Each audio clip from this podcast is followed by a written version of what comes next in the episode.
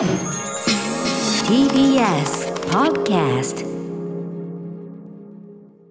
時刻は7時49分になりました。TBS ラジオキーステーションに生放送でお送りしています。アフターシックスジャンクションパーソナリティは私ラップグループライムスターの歌丸です。そしてはい水曜パートナー TBS アナウンサーの日々真央子です。さてここからは新概念提唱型投稿コーナー。水曜日の企画はこちら。シアター一期一会このコーナーでは映画館で出会った人や目撃した珍事件などなど皆さんが映画館で体験したエピソードを紹介していきます。ここのところなあの老舗映画館のまあ閉館とかね、ええ。続いてますけどまあ銀霊は一応ねあの移転を前提とした閉館ではあるけど一もうんでもやっぱりね岩波もそうだしそ,、ね。して、えーこのね次のメールにもありますこの映画館もということで、えーご紹介しましょう。はい。浅山美希也さんからいただきました。シアター一期一会です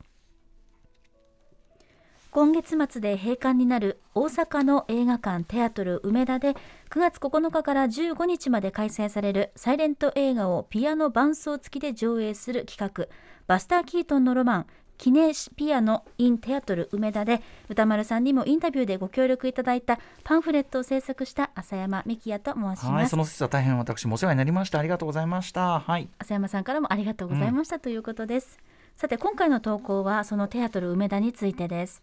テアトル梅田は独特の雰囲気と魅力を持った映画館でそれは地下の映画館であることにも起因しているように思います。梅田ロフトの地下1階にありながら梅田ロフトの入り口とは別の映画館専用の階段がありそれを降りると中庭のような小さな空間と地下の映画館の入り口があります。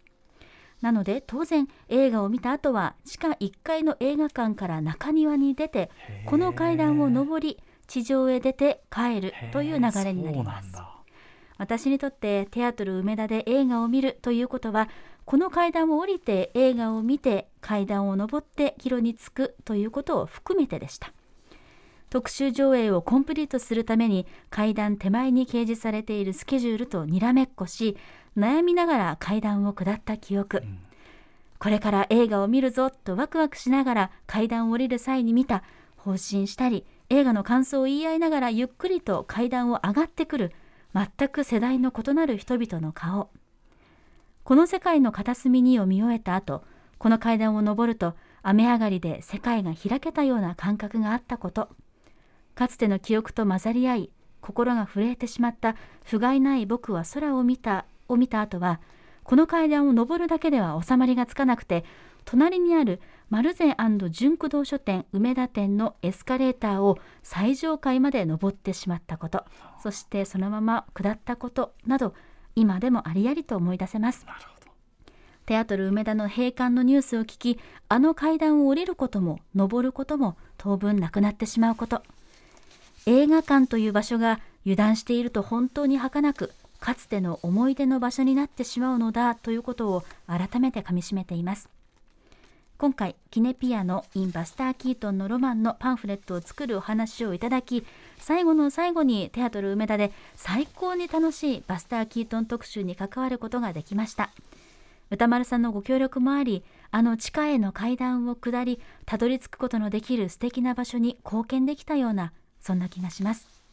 いや映画館って本当にいいものですね。はいということでそうかテアトル梅田。この場所の説明いいですね。中庭があってっていうね。そうなんだ。っていうね。あのまさにこの朝の浅山さんにお世話になりましてですね私もパンフレットに参加いたしました、えーこのバスター・キートンのローマン記念ピアノインテアトル梅田。あのこの話をねぜひちょっと番組の中で私のパンフレットすごくあの参加してなかなかちょっと他で話してないような、結構そのなんていうかな映画とは何かにまつわる結構根本の話っていうかあの僕的には結構これ大事な話結構してるなと思ってるような話をパンフでしてるのでぜひ話したいなと思ってるところにまああのこのメールいただいてただねもう15日までなんでね。そうなんですよ。明日までなんで皆さまあ。ん関西圏の皆さんすぐ駆けつけてください、ええ。はい。あのーまあままずもってバスター・キートンも作品の面白さ私保証しますんで。私ちょっとあのかけねえなしで言いますけどそりゃそうなんだけど、今その辺でかかってる映画よりは絶対面白いんで、